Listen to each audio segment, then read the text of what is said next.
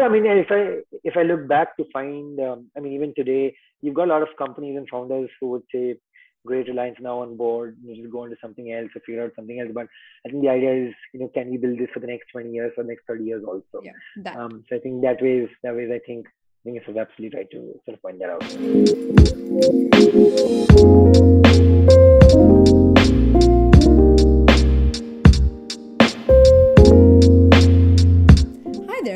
The Absolutely Write podcast, India's first graphology or handwriting analysis based leadership podcast. Every single Wednesday, we invite guests who are high performers, leaders, entrepreneurs, somebody who has broken the, the typical, the everyday, the normal way of solving the problem, living their life, choosing a career, and has done something which can be inspiring something you and I can learn from to claim the best version of ourselves. Now, if you look at it calmly, if you understand people and personalities are all about the patterns that we cultivate, knowingly or unknowingly. So, when we interview people, we look at the patterns that are represented in their handwriting that talk about their mindset. Now, for many people, this sounds like an unbelievable thing to do. It is too easy to be true, and the show is designed to demonstrate how accurate this process is, how beautifully you can actually understand what's going inside your mind with the help of your body or your physical movement, which in our case is handwriting. Now, if you like it, if you don't like it, if you believe in it, if you don't believe in it, just give it a shot. And the story of each entrepreneur or high performer or leader is truly inspiring. Today, we have an IITian who has turned into a tech entrepreneur and runs a startup company called Fynd. Our guest on the show, Harsh Shah, is a co founder of Fynd, India's largest retail technology based platform that works with more than 600 brands and handles 10,000 plus outlets. Their technology based solution allows the brand to create a better customer engagement. Harsh has learned many lessons as an entrepreneur on his journey of nine years, and today he shares his insights and asks me questions about how he can become a better leader. If you are interested in becoming a better leader or understanding what makes somebody a visionary, this conversation is for you. Without further ado, let me get Harsh and get the conversation started. Hi, Harsh. Welcome to Absolutely Write. I am curious so to much. know how you found the Fynd that you have found now. What is what is the story? I think the simple story is uh, we've always been on the lookout of doing something of our own. So there's we, me, and Farooq, uh, my my other co-founder. Um, we used to work together, um, and we were always on the hunt for ideas.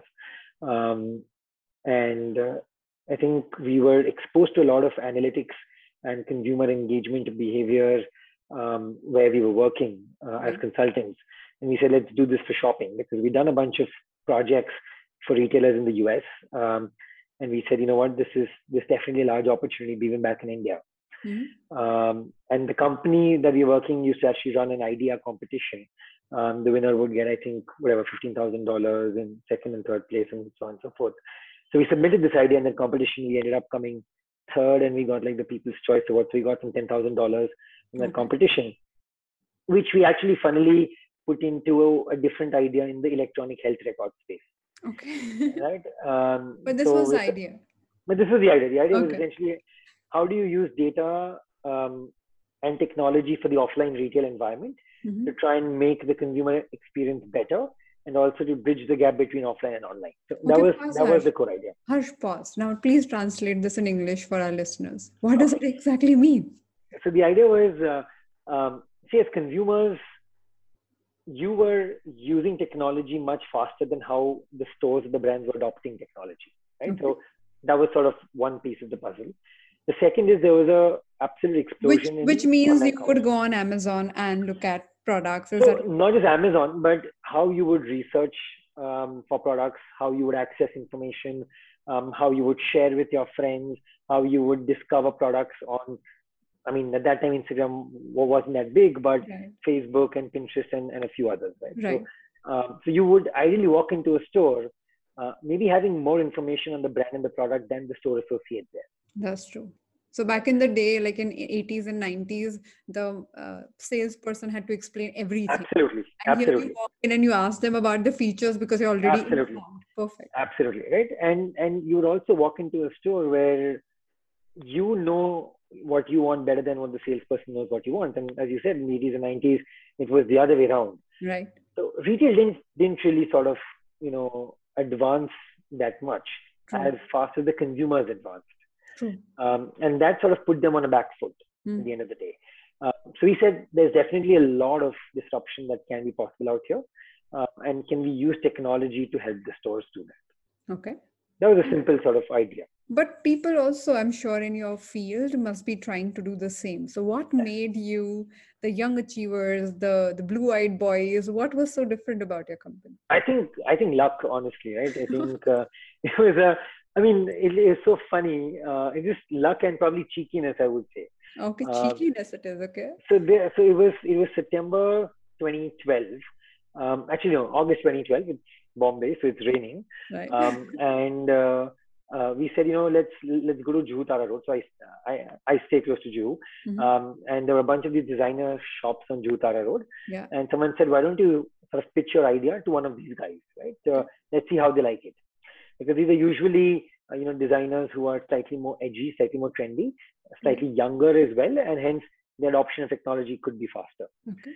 So, you know, two dudes walking into a sort of, you know, haute couture showroom and uh, um, they're like sort of completely out of place out there, right? Right. Um, and we say, okay, you know what, this is futile. Let's just go home. So we're Mm. standing outside waiting for an auto, um, and it starts raining. So we think we, we, we, we can't, You're know, be standing outside. Um, and uh, and I have my iPad with me, and I'm actually more worried about the iPad than anything else. um, so we see a diesel store, and we say, you know, let's just walk in here till the rain stops right. and then we'll sort of go back, right? Um, we thought Diesel is, you know, this brand where, you know, we see everywhere and we bought on Fashion Street and Pinterest True. Street and whatnot. Uh, little did we know what the actual Diesel brand actually cost. Um, but nonetheless, we just walk in.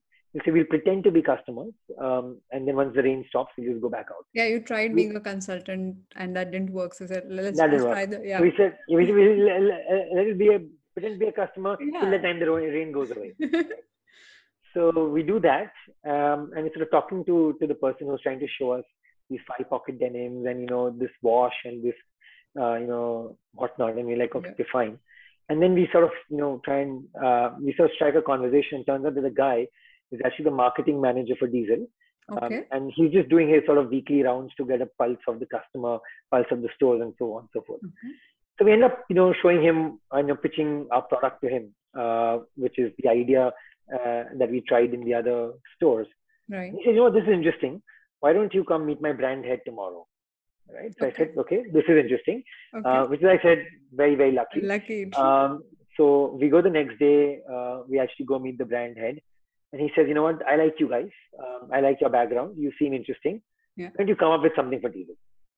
Um, take a week, go back and you know, sort of show me some designs, some mock-ups." and he who said, was okay. this? Who was So the brand? guy's name, yes, this guy's name is Deval Shah. Um, uh, Diesel still today in India is actually a, uh, um, being run by Reliance Brands. Right. Um, so actually, life comes full circle in the last nine years for me. um, but uh, so Deval says, "Come, come after a week." I'm, I'm smiling because we, I'm connecting the dots, which our listeners will learn in like five minutes. Yeah, okay. That's true, right? So, so, um, so Deval says, "Come next week. Give me an idea." Mm-hmm. So we sort of mock up a few designs, and at that time we sort of join hands with my third co-founder Sreeraman, um, who is sort of designer by education uh, and by profession. And uh, he said, okay, let me just you know quickly come up with some mock-ups. So we took those mock-ups and we said, okay, you know, we, we, will put this on an iPad in the store. So we take off these you know A4 printouts, um, uh, which is in the size of an iPad, and we sort of take it to them. And next week he's saying, you know, interesting hair, but yeah, kuch bada socho you guys are technologists and you know you guys have studied engineering and कुछ बड़ा सोचो आप लोग। Okay okay you saying take take one more week मेरे को कोई जल्दी नहीं है। Take more one more week पर कुछ बड़ा सोच के go back and we're thinking thinking कि यार क्या करे क्या करे। Week goes by. nothing sort of you know comes across and then uh, uh, we said kya and and then i think there were a few rolls of chart paper lying around in i think it was my house or Farooq's house. Okay. uh, and he said yeah bada sochte hai so what we had printed on A4 sheet, we printed on A2 sheet, uh, the exact same design. And we went in next week. And he said, hey, ye to sahi hai. Ye, ye, really? I mean, yeah. So it's like, this, this is awesome. Why don't you build this? So instead of building it on an iPad, build it for a 32 inch touchscreen. And okay and that's how it started. So I think wow. just a, a, lot of luck and cheekiness, I would say. oh, now we found that. yeah. wow. So uh, it it took you a few years to figure out the initial yes. grounding and figuring out exactly what you want to represent. Yes. What were the challenges in that period as a startup, as a you know, like a new company with it sounds easier than it is for most Hmm. people when they Hmm. think about the startup world and people are like, yeah, of course, you know, you have this bright idea and then you go and find an investor and it is kind of done, which it is not. Hmm. And after working with many, many startups, I'm aware of the internal struggles. Which were Right. your top three struggles when you started? I think um, I think the first struggle was always to find the right team in order to make our vision into a reality, right? So I think that would be the number one struggle, and honestly, that struggle is there even today. Uh, I think uh, we continue to always uh, look for great people who can come join our team and help us build the company further. Um, the second struggle was the fact that while we were doing this, we were presenting it as a customer engagement solution for brands and retailers. And customer engagement meant actually different things for different brands. Mhm. Um, so while the customer's decision-making criteria are similar, right? Whether it's price, style, fit, um, trendiness, all of those things, everyone at least thought uh, brands that my engagement is actually different. Hmm. So a Nike will think that, and you know, rightly so, that the engagement is different from an Adidas, from a Reebok, from a Puma.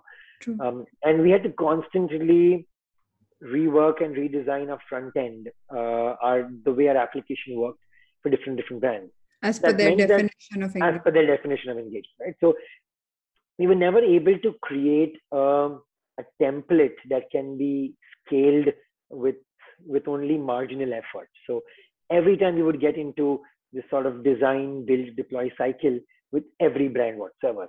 So that ended up not allowing us to create a platform or a template which could scale easily. Mhm. Um, the third big challenge was that we were always sort of collecting money after the month was over. Uh, and unfortunately, I don't think Indian businesses are great with Mhm. actually giving Credit. money.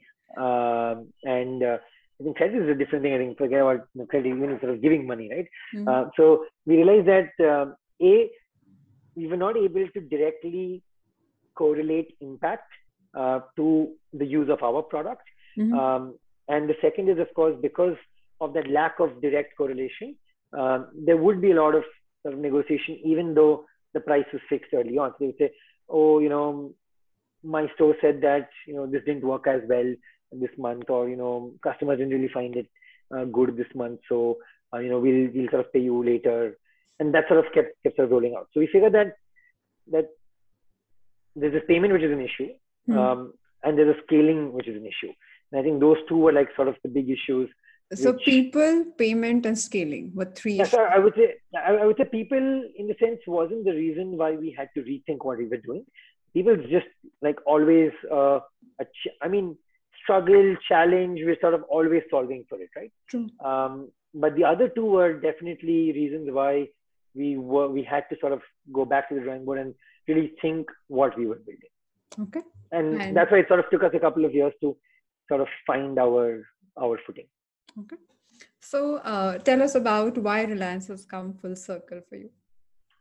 So it's been um, it's been close to about nine years that we started the company. Uh, nine years this month actually. Um, we started off. Thank you so much. Uh, we we started off with building technology for the offline world and with more consumer engagement. And um, Reliance was the first person through Diesel that actually gave us our shot. So they they weren't a client per se where it where it wasn't a paid project that we did, but they gave us prime real estate, ground floor diesel store in Palladium in Bombay for two months for a product, right? So um, absolutely high visibility, um, and that really sort of set the tone uh, for for our journey in the retail tech world. Mhm. Um, and I think nine years, actually seven years later from then, and and for, for a couple of years now, Reliance now owns a majority share uh, in the company. Right. Um, and uh, we, of course, started working with Reliance brands and the diesel stores from 2017 onwards on a very different product. Um, Mhm. but from 2019 onwards, Reliance essentially ended up taking a large share in the company, and now they are sort of owners in the company along with us uh, and helping us build Fynd further. So Wow. that's where the full circle, where you're the first people to give us our break, and now we sort of um, Co-own the you know, brand. support and help uh, to sort of build this further. How nice. Congratulations on that too, because very Thank few you. people who think through such ideas kind of figure out their exact match. So I'm going to ask you more questions about what are your future plans and all of that. But before we do Sure. that, I want to get to your handwriting and talk about, according to graphology, what are Hmm. the secret success codes that we can find in your handwriting right Okay. Uh, first thing that stands out when I look at your writing is the horizontal line in your letter Hmm. T. We call it T Okay. bar, is long and steady line. Okay. Okay, that talks about your willpower to fight through any tough situation.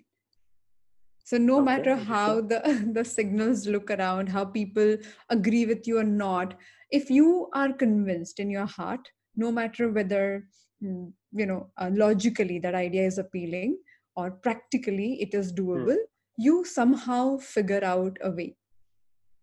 And I think that is an entrepreneurial skill for sure. I think definitely it's, uh, I mean, you're absolutely right in saying that uh, it's a skill an entrepreneur should definitely have without a doubt. Yep. Because there's so many And- naysayers and, uh, uh, and sort of people who challenge what we're doing.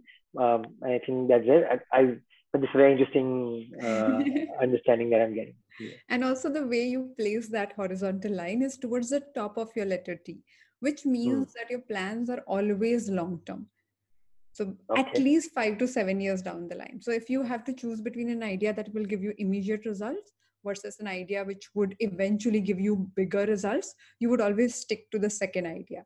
And people around you struggle to understand why can't you quickly monetize things? Why can't you jump on this lowest hanging fruit? You look at them and hmm. like, but why would you do that? why would you not invest current time and energy because you have resources and you are still young and why would you not do that to build something that would sustain us in a long run now that i feel i, I, I highly contribute that one trait to your success and also uh, to being misunderstood so much around should tell my wife that. Sure. I mean, if I if I look back to Fynd, um, I mean, even today, you've got a lot of companies and founders who would say, "Great, Reliance now on board. You just go into something else or figure out something else." But I think the idea is, you know, can we build this for the next 20 years or next 30 years also? yeah that Um, so I think that way is that way is I think I think it's absolutely right to sort of point that out. Also that makes you constantly seek the discomfort that other people avoid which is beautiful and you know uncomfortable in so many ways but you would always pick up that path which is not taken path that is uh, you know according to you is the one one should follow and uh, Okay. i would say keep it up keep it up Thank you so much. Thank you. second thing that stands out in your writing is your ability to connect to other people because when you when you write right just look for the tall letter like t l h and see Hmm. how they're tilted towards the right side of your page Okay. okay every time you write in this manner like we call it slant the writer with the right slant actually have the ability to connect to other people's emotions look at it more empathetically so if you're talking to a customer if you're talking to an end consumer if you're talking to anybody from your team you Hmm. constantly try to figure out what are they trying to solve here? What are they looking at? Why why are they fighting so much about this particular issue? Why it matters to them? Now these questions are interesting and you are not doing them today. These Hmm. questions have always come to you even as a as a young adult as a, as an engineer. And this Hmm. curiosity i believe is a key element for you to solve problems what keeps you going like i think if i have to define you in one word or two words i would say you're a problem solver more than anything else so if there is a challenge if there is a problem you would want to come up with the shortest possible or fastest possible solution that Hmm. can take the you know overall everybody the team the organization to the next level Hmm. and if you can achieve that you feel happy if all the tick marks are done and if you think you haven't achieved the fastest or the easiest solution then you don't feel happy about your achievements Okay, interesting. I mean, a funny story is I think all till my 12th standard, my writing was actually quite was absolutely straight. Straight. Wow. And it's only after that that I've sort of gone as a slant. Now let It me was just more tell for you. speed more than anything else, I think. Okay okay, nothing to do with speed actually. It only Uh-huh. only means that you connect with other people faster. But okay. the straight slant means that as a person you are more practical you keep your emotions to yourself you do not share your thoughts unless you're being asked and when it comes to friendships you take longer to trust the person before saying yes or no which Okay, was the case probably till you were 12 uh, in your 12th standard Maybe. right? I think that definitely was was the uh, was the turning point. I, I I wouldn't say it was more open. I think even in school I was quite sort of extroverted. I would dabble in multiple things.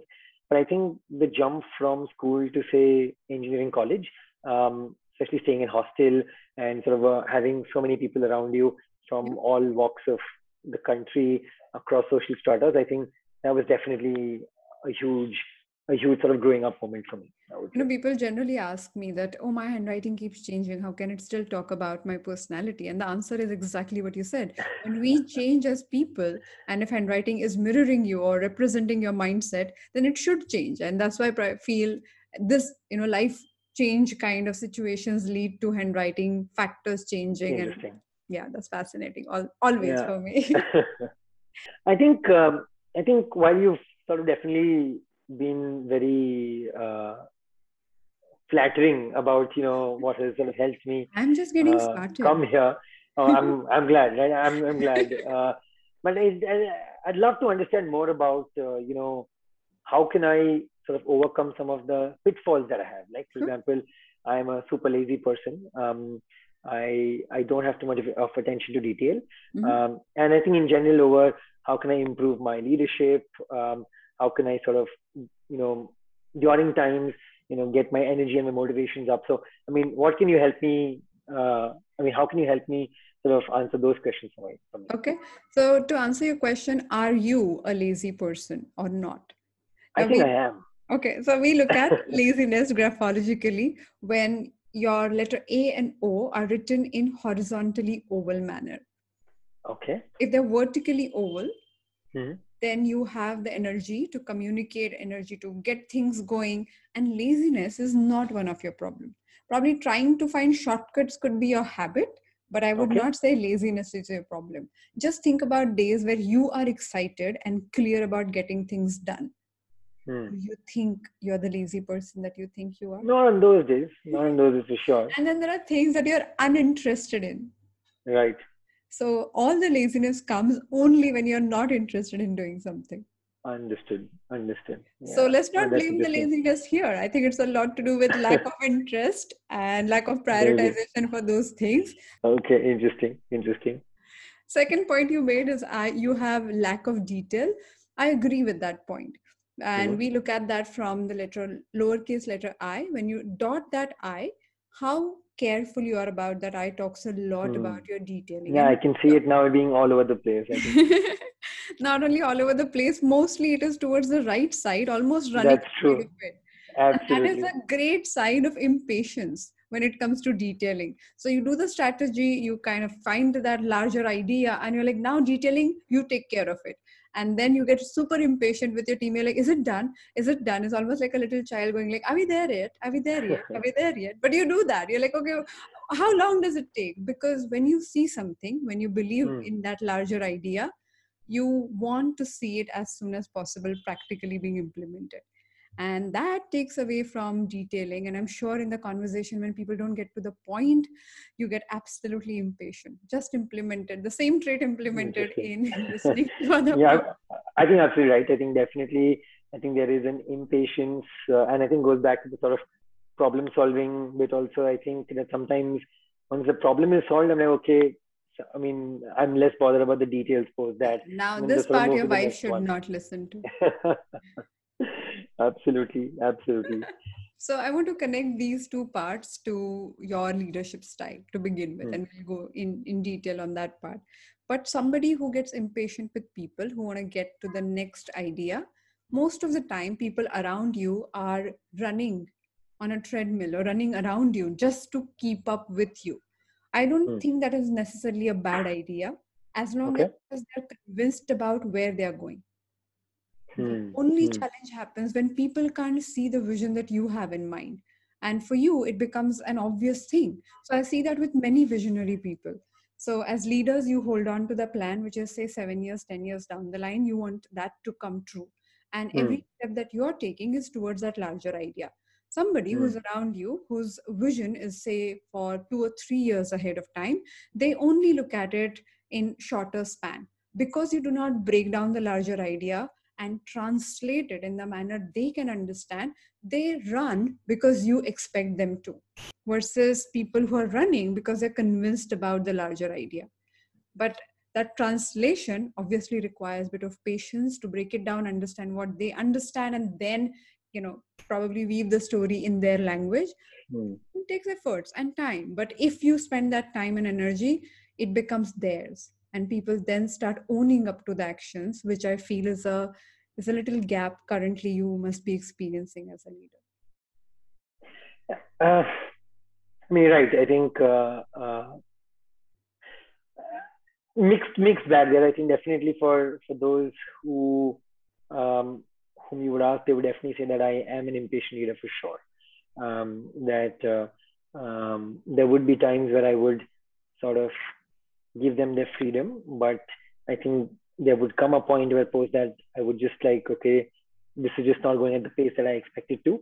And post that I would just like keep sort of either pulling them or pushing them and say, no, this just has to happen faster, faster, faster. I, I think you're absolutely right on that.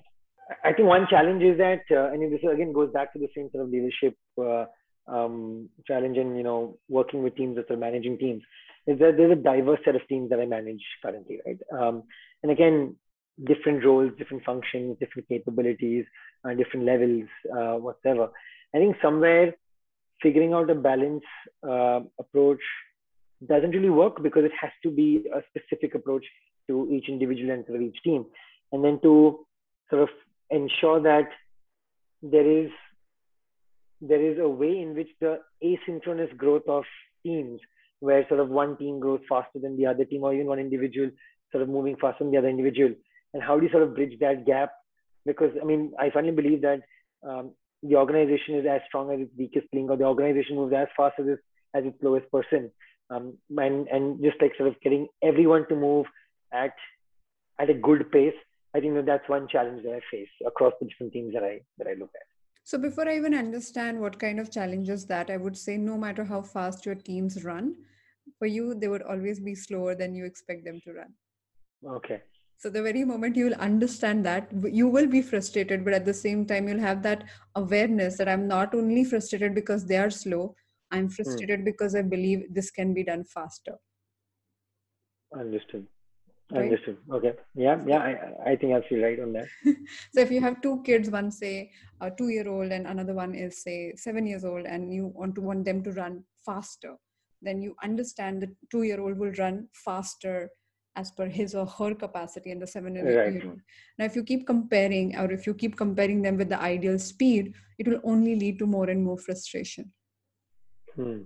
Got so it. Got I think walking into the situation with that awareness by itself that I am going to find people slower no matter what will give you little bit more breather for them to catch up. Understood. Understood. Second point yeah. here I feel is when you look at a project, because mm-hmm. you think in systems, when you think in creating a solution that can be applicable everywhere, you try to standardize the solution which is a great thing, which is your strength when it comes to your actual product. But people cannot be standardized. And yep, I, of yep. all the people, can vouch for that. so a part of it can be standardized, and you'll always have that extra room that you have to create for each individual. I hmm. feel that thinking is lacking. Hmm. Hmm. In a way, being a great product designer that you are, you think about people like parts of this puzzle as products. Hmm and if hmm. we question that assumption and if we go in saying that okay there is this black and white area where everybody can have consensus but there is that gray area or blue yellow all other colors i think uh, I, I, think i can definitely sort of uh, relate to what you're saying um, over to you harsh your turn to ask questions i think um, there are definitely these bouts of sort of low energy and sort of lack of motivation and you know any specific way that I can I, I can overcome that, especially during you know times where I have to do things which are uninterested, which I'm un, uninterested in, right? Okay. Uh, how do I overcome the sort of low self motivation pieces? There? So I talk about this to and this is for our listeners. It's not only about uh, you know you being uninterested in one area, but anytime we feel that this is boring, this is absolutely not interesting in terms of in, not intellectually stimulating, or but I have to do like paperwork, taxation, or for other mm. people cooking, whatever that is. Mm. Now, a simple tool that we can use is involving all five senses mm. which means that we try to understand stimulation only as an intellectual aspect of it. Mm. But the very moment we start involving five senses, we start finding different connection. Mm. So the quickest way to do it is grounding, as we call it, and figuring out okay right now though i'm doing whatever paperwork i'm doing what textures am i experiencing what smell i can mm. do and you know it may sound like a mindful thing uh, right. exercise and you're like yeah right as if it works even if you have the doubt and i'm also saying this for our listeners try it out see how involving your okay. body can create that shift now lots of workouts you know when people do any form of workout if they involve all five senses in that workout it becomes way more effective like they hmm. say they mm. constantly say that about yoga practices okay if you're doing yoga practice make sure that you breathe and you you know see your body moving and all that basically bringing your body mm. that so that is one quick way of going about because i'm also saying this to you because if i look at your handwriting it is predominated by the challenges and you know problem solving and intellectual mm, concerns that can keep you on your toes now when somebody mm-hmm. is so engaged only in the cognitive part of their their work then physicality feels like boring and slowing you down which mm-hmm. may or may not be true if you practice these five senses every single day and second thing which i feel is hmm. more mm-hmm. relevant for you is figuring out the why behind that what so mm. we lose interest when we do not see what is my reason of doing this. If someone else can achieve it, why should I do it? If mm. I don't have anything to learn here, why should I waste my time? If so, if we kind of take a moment and instead of just dragging our feet and going about things because we have to, if you create your problem statement that you wish to mm. solve, Hmm. If you come up with, like, you know, it could be something that is only concerning you. And I'll give you a completely unrelated example. I don't know whether you cook or not, but I didn't for hmm. the longest time. And I went into the kitchen for the first time, I think two, three years ago. Hmm. And hmm. when I looked at it as a as a hobby and not as a necessity, I could look at my challenge as getting that exact sambar recipe and mm. for other people it's like just cooking sambar what's the big deal why are you making like you know mm. such a coaching process out of it but it is mm. not it's such a mundane activity and because i wasn't interested before that when i hmm. broke it down and tried creating my standard my challenge in that it became a different experience altogether interesting, interesting. so if you're doing the paperwork that you're not interested in probably make a mathematical puzzle out of it and see how can you organize it in a manner or how can you solve this puzzle in the way other people don't do it or try to have time bound challenge whatever works for you. But when you gamify such things then you're playing the game and not necessarily doing the so called boring work. And i think that mm, got it. I'm going to try that tomorrow for sure. How, how you find that absolutely Absolutely. So Harsh, I ask this question to every single guest that we get, and we get some amazing people who are, you know, from mm. being Guinness World Book Record holders to, you know, great leaders. If our listeners got to learn certain things from you, if, if there are three lessons that you think are really, really important, what would mm. they be? So I think there are uh, there are definitely the top three things that at least I feel um, I feel I would I strive to sort of follow. And I think these are these have all been sort of put forth more or sort of better by sort of others and sort of borrowed their sort of terminology and language for it. Um, but I do relate to that very often and um, and sort of always felt um, the undercurrent of that in whatever I'm doing. I think the first is this concept of of an infinite game, right? Um, I think as as kids growing up, we've always you know grown around sports um, or the way our education system is, is always sort of towards a particular exam, right? Um, and I think everywhere, what uh, or one can sort of synthesize those into uh, what you call as finite games. that have very specific boundary conditions, very, very specific players, very specific win win lose scenarios. Uh, there's an and rules to play by and rules to play with. There is an objective scoring mechanism. Uh, there's a definite end time and so on and so forth. But um, for the last nine years of sort of you know running a company, um, I think it's very clear that you know what people talk about sports should not be sort of applicable uh, to life. And I think life is more an infinite game uh, where there are no boundary conditions, where are, there are no specific players, where there can be win-win, win-lose, and lose-lose scenarios altogether. There it's are no so sort of objective. This is so interesting that you say last three guests who are also very active in their sports career or hobby spoke about the correlation between sports and life and you right. here on the contrary talking about how it is not related and how you go to think, be different that's amazing i think i think i think what you can sort of correlate definitely is um, sort of breaking up your life into those bite-sized pieces but but even that sort of doesn't give you a complete picture i mean you you can't you can't sort of create i mean the map for the territory sort of will lose a lot of details there um, and i think a few things that sort of sport teaches us where you know especially when you've got finite resources Mm. Um, how do you sort of choose a team out of finite resources, right?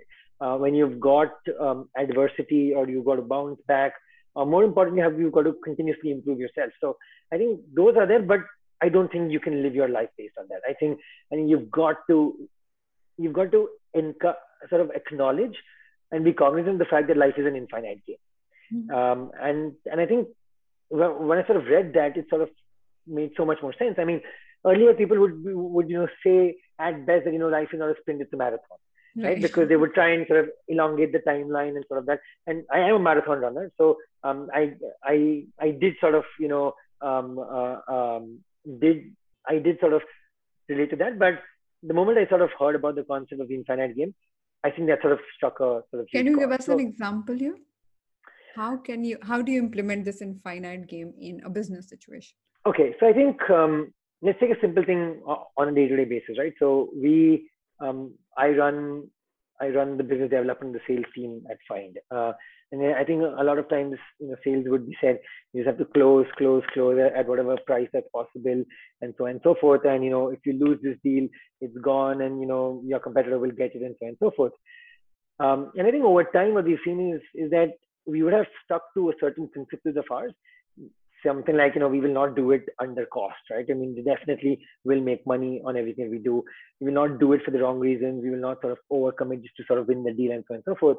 And we've seen that three or four years four years later sort of client comes back to us and says that hey you know what guys? I did choose someone else over you three years ago because they were cheaper uh, and you know they said that they will do these three four things also for me which you said that you will not do. But i'd rather now work with you guys because you know you guys rather than a being the cheapest or you know over promising it you guys sort of went down and ensured that you know you've done the basics right. And and hence i know that you know you are more expensive than my current um, sort of partner but i'll still choose you guys so, so what you're think, saying what you're saying is also it may look like that you're losing in the current game but right. because it's an infinite game you're not absolutely. losing. Absolutely. So i would say i mean that's sort of you know one way of doing that. I think the second is sort of in, in the whole product development life cycle, right? Everyone says, hey, you know what, we'll do this feature and the customer will sort of, you know, get engaged or customer will acquire millions of customers just by doing these things. But there's no sort of, you know, end to a product. I mean, there's a version one, two, three, and they'll and they'll keep going. I think Facebook is on version 200 and something or 700 and something. I forget, but uh, you know, that's the other sort of play, right? I mean, you just have to keep going on and on. So I would say that's sort of the two examples of infinite game that sort of comes to me. Okay. Point number two. Point number two was, um, I think, slightly closer to sports, I would say, and that was more in the sort of continuously improving yourself on a daily basis. Um, so, of course, um, again, uh, there's a dichotomy here that I think change is triggered in a step function in the sense that, um, and I think those who sort of studied chemistry can relate to the concept of activation energy, where mm-hmm. um, there needs to be a threshold beyond which uh, a, a, reaction has to happen, right? Just, just um, to break it down in a simpler example, we can say the boiling point of the water is 100 degrees, and anything right. below that is not boiling.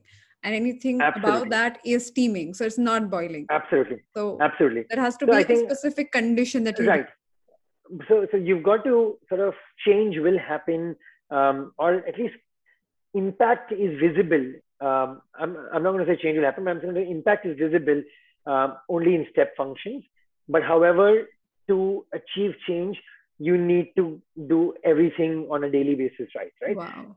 Wow. So I That's would say that, powerful. that's so powerful. uh, and also like the analogy where you're saying that it is only when you reach the threshold other people will realize. But you don't have to wait for that for you to take everyday actions. That's amazing. absolutely um, uh, of course this is not applicable to me not going to the gym every day but uh, uh, but, uh, but but i would say and, and sort of linking that to you know, you know the the concept of sort of continuous self improvement where every day you should try and be better and you know, there's this poster in our office which says that you know 1 plus 1 raised to 365 essentially saying that you know you improve 1% every day is equal to 2 and 1 minus 1 raised to 365 is equal to sort of 0.5 so i think the idea is that if you can just you know improve yourself by 1% every day you're going to be twice as better as what you are today next year. Um, and i think that's where uh, that's the sort of second concept of, sort of continuous self improvement that i would take. I think that's that's so so important, and it, because people forget that because they wait for the results to show up immediately, they move away from the process and only wait for the results. So it allows. I mean, in, in, in sort of financial terms, you would say, you know, do an SIP, right? You know, Yeah. don't wait for, you know, oh, once I get so many lakhs, I'll invest in the market. No, even if you have to do in a thousand rupees every month, just do that every SIP, day, right? So, whatever possible. every day, whatever possible, right? So I think, I think, I think it sort of comes comes down to that as well. But yeah, it, it's a a concept of sort of continuous self improvement um, that is there. And Brilliant.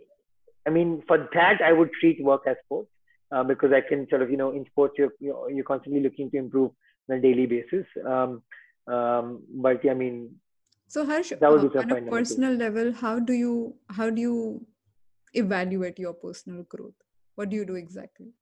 I think one is, um, I think, expose myself to sort of as much of sort of um, um, as many things as possible. So I think, you know, the idea of, again, range. So I think, you know, David Epstein uh, has written a book called Range, um, which again talks about uh, how exposing someone to as many situations as possible, absolutely unrelated or related, um, will just help the person open the sort of their mindset, you know, just a little bit more, and you would not know where you'll end up learning uh, new things from. So I would say, I think um, exposing myself to as many things as possible on a daily basis So if you would have be to something that. give an example that when people travel and they see different cultures and different, you know, point of views of people Right. lives, they get like more open and you never know how that leads to No, no, absolutely. And and and it's not just those things. Like even when you're traveling, like I mean, for example, I love always going to an observation deck, right? So I mean, everyone does, right? You want to see from from a high point,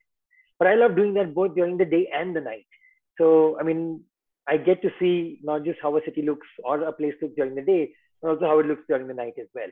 Um, and and it's just that Yeah, do everything I'm, I'm, I'm, I'm thinking about every time I have gone on an observation deck, uh, deck, I only observe people and I'm like, how excited they are, how they're relating to this. So it's like a treat for me to watch people in, in that engaging activity and I can spend hours there. But I, I hear you, like, you know, different kind of uh, perspective Yeah, from so the same. Absolutely, absolutely. Right. So I mean, different perspectives from the same same vantage point. So I think just just developing range is sort of one thing. So I would, like I said, do as many things that I can during the day.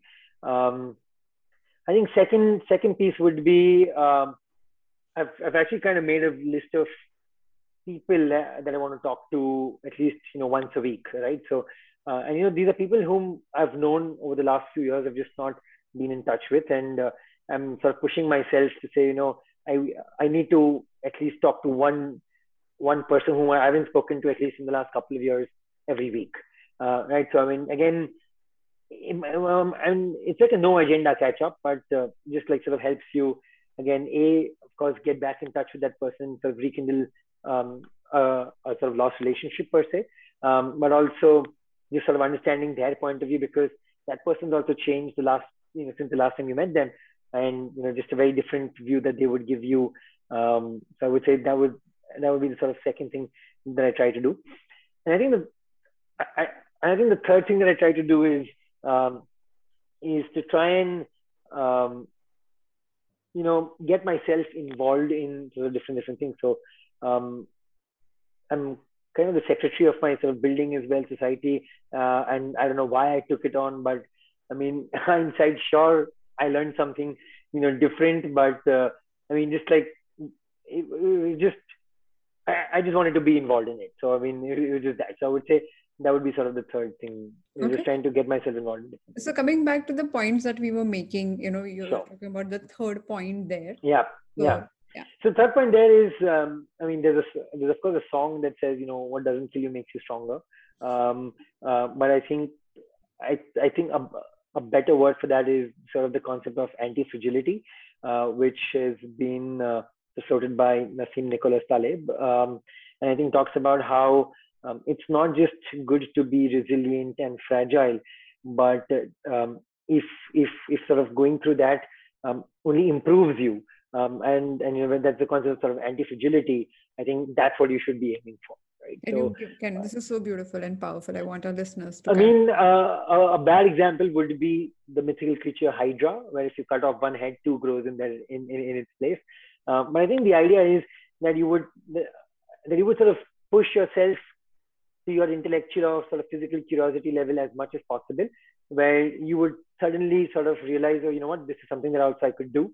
Whether whether you succeed in what you want to achieve or not doesn't matter, but just just figuring out that you know what, oh, interesting, right? I mean, um, I think something there would be um, again sort of cricketing. Uh, you know, a cricket example would be sure no one likes their team to go through a sort of absolute batting collapse, but just exposing number seven, eight, nine uh, to to sort of more opportunities to bat will actually make them better batsmen, right? So, right. I mean, that's the sort of concept of sort of anti-fragility there is. Yeah, yeah. Current the new Marvel movie Black Widow also has this line where she keeps referring to her mother saying, "Pain will only make you stronger." Absolutely, yeah. I mean, I actually said uh, you know saw that last night only, so yeah. I mean, I can definitely relate to that. Yeah, that's true. I mean, she she keeps saying that you know pain, pain only, pain only makes you stronger. Yeah. Yeah. So yeah, yeah, sounds good. Thank you so much. I think uh, we have definitely left our listeners with few more areas to look at. Uh, you know, different perspectives to approach mm. the problem, and to claim your best version. Definitely, you have to question things that are comfortable, things that are already working, things that other people think are great about you. Mm. And when you spoke about the range example, it totally makes sense because if you don't expose yourself, if you do not find newer things that you can be good or bad at mm. will never know what all you can become I, I, really like that. That was like my key takeaway from the conversation. Hmm. Thank you so much, Harsh. Thank you so much for joining me one more time on the Absolutely Write podcast. I think from today's episode, if I have to pick up one thing that I'm going to ponder about, or my lesson or takeaway, then it would be increasing your range you know when we keep doing one thing over and over again we obviously get trained and we get better at it. But creating the diversity you know learning horizontally allows your brain to be activated in the areas in ways that otherwise you might not be aware of. So picking up a new physical regime mental regime emotional regime can genuinely add value. And i truly believe in this concept on apt which is india's first mental and emotional gym that we started 3 months ago we speak about tools like that without having the need to, without having the challenge at hand to solve a problem we work on building emotional and mental fitness tools and something that we all require to learn. We meet our mental health when it is crumbling. It's almost like looking at our physical health when we are getting hospitalized for high cholesterol or something else. But for people who build their mental and emotional fitness, they practice these tools on a regular basis and the performance, their ability to deal with or cope up with actual new problems enhances. If you want to join our free workshop or want to know more about this program, then you can go on the link apt, apt, aptforme.com. If you wish to learn graphology as you are as awestruck as I am, or if you want to engage with us on a professional, organizational, or personal level, then all the information is available on aditisurana.com. And if you want to give me feedback, tell me how this conversation is shaping you, changing the way you look at life, or which part you actually enjoy, then you can write to me on write, W R I T, at aditisurana.com. I'll see you on Friday with one more episode of the Absolutely Write podcast. This time we are in the middle of a graphology series. Till then, happy writing.